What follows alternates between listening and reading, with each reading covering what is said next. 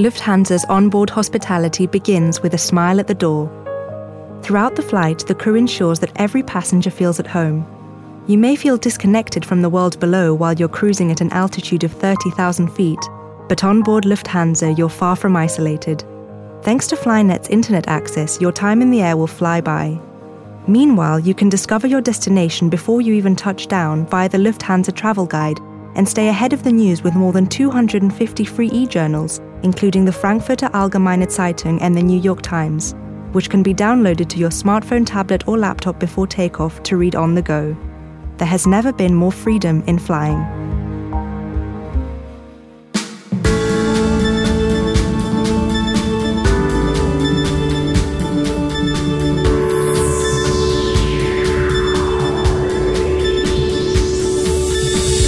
Welcome to the Monocle 100 in association with Lufthansa, our weekly countdown of the opportunities and experiences that travelling offers.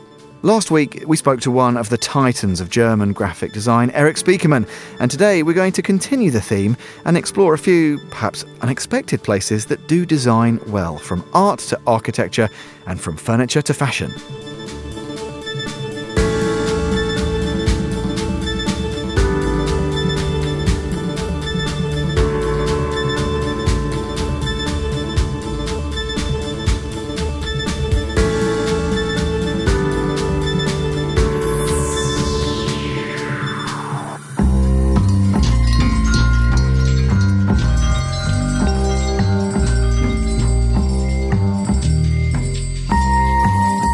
Find good design in plenty of cities if you know the right places to look.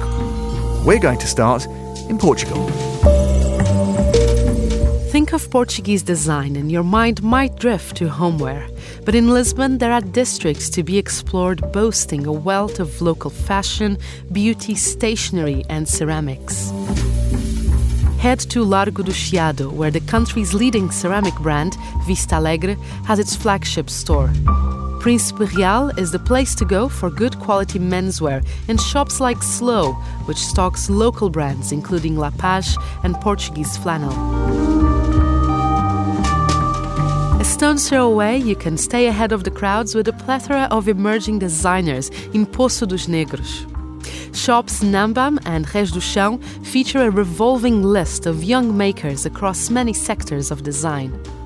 And for that all important souvenir, nip to the LX Factory, a converted fabric factory that houses all sorts of design shops, including cork specialist Roots.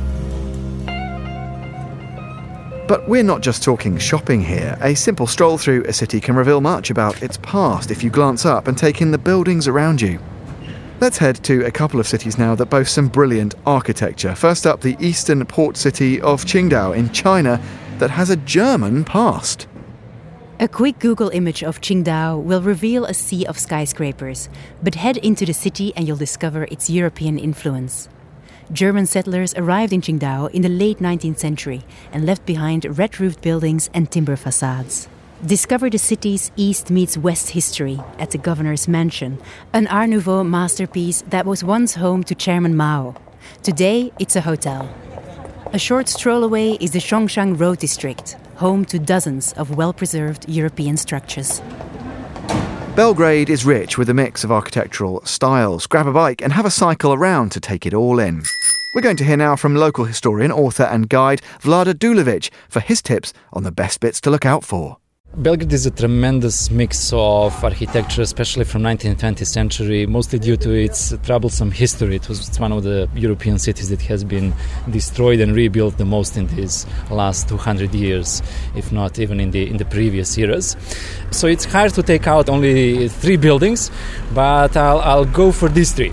The first one would be Captain Misha's building, as it would be translated in English, uh, which is nowadays the seat the, of the Belgrade University on Student Square, which is a remarkable building. Uh, first, for its for its history. At one moment, it housed a lot of institutions of, of Serbia in 1860s when it was when it was constructed, uh, but also for its architectural features. It's in this, this very eclectic architecture with a lot of nice, nice detailed statues and a glass house on the top, which was used by the Belgrade Fire Brigade back in the days when that was the only way of overseeing if there's a fire in the city.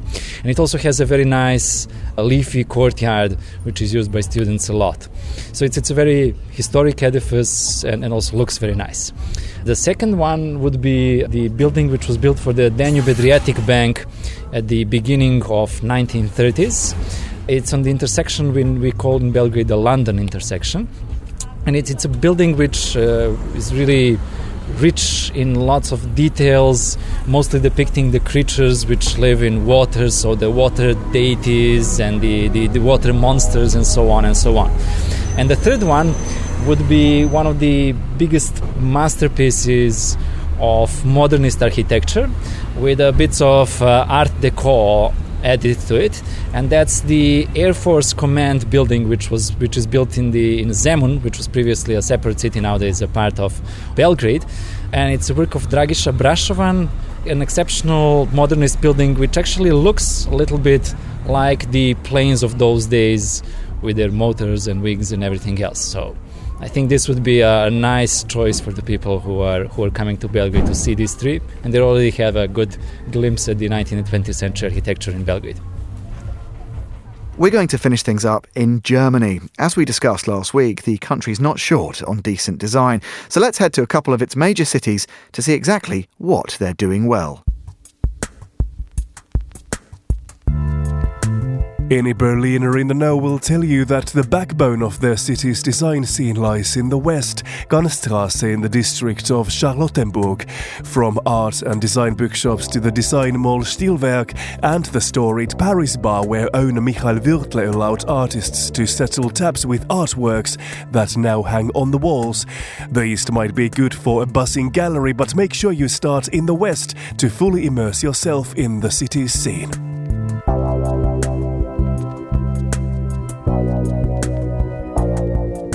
Over in Munich, you're spoiled for fashion choices. Head to Luitpold Block, a 200 year old building that hosts a string of swish retailers. Take a trip to Lodenfrey, the six story department store where you can peruse all manner of fashion. But most importantly, be sure to check out our favourite Munich fashion brand, A Kind of Guys.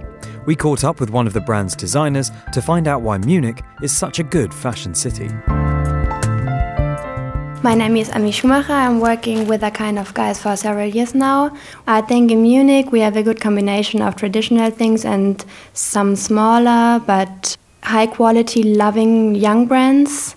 And maybe, but I don't want to say something bad in the direction of Berlin. They have too many things upcoming at the same time. So it's harder to find your own place and so you like you're not so visible because there are too many new things in one moment.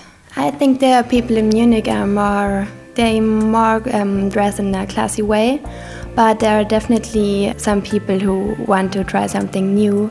The most of them do have an eye on quality and on the long, long-lasting designs, and this is what we try to offer.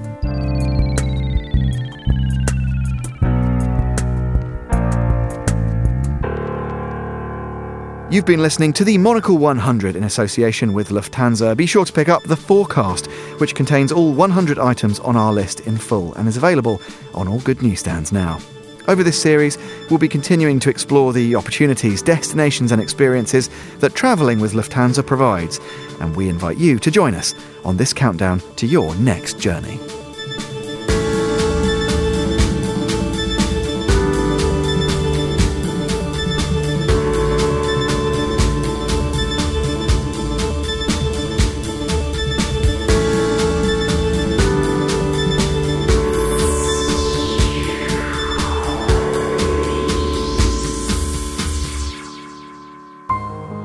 Lufthansa's onboard hospitality begins with a smile at the door. Throughout the flight, the crew ensures that every passenger feels at home. You may feel disconnected from the world below while you're cruising at an altitude of 30,000 feet, But on board Lufthansa, you're far from isolated. Thanks to Flynet's internet access, your time in the air will fly by. Meanwhile, you can discover your destination before you even touch down via the Lufthansa Travel Guide and stay ahead of the news with more than 250 free e journals, including the Frankfurter Allgemeine Zeitung and the New York Times, which can be downloaded to your smartphone, tablet, or laptop before takeoff to read on the go. There has never been more freedom in flying.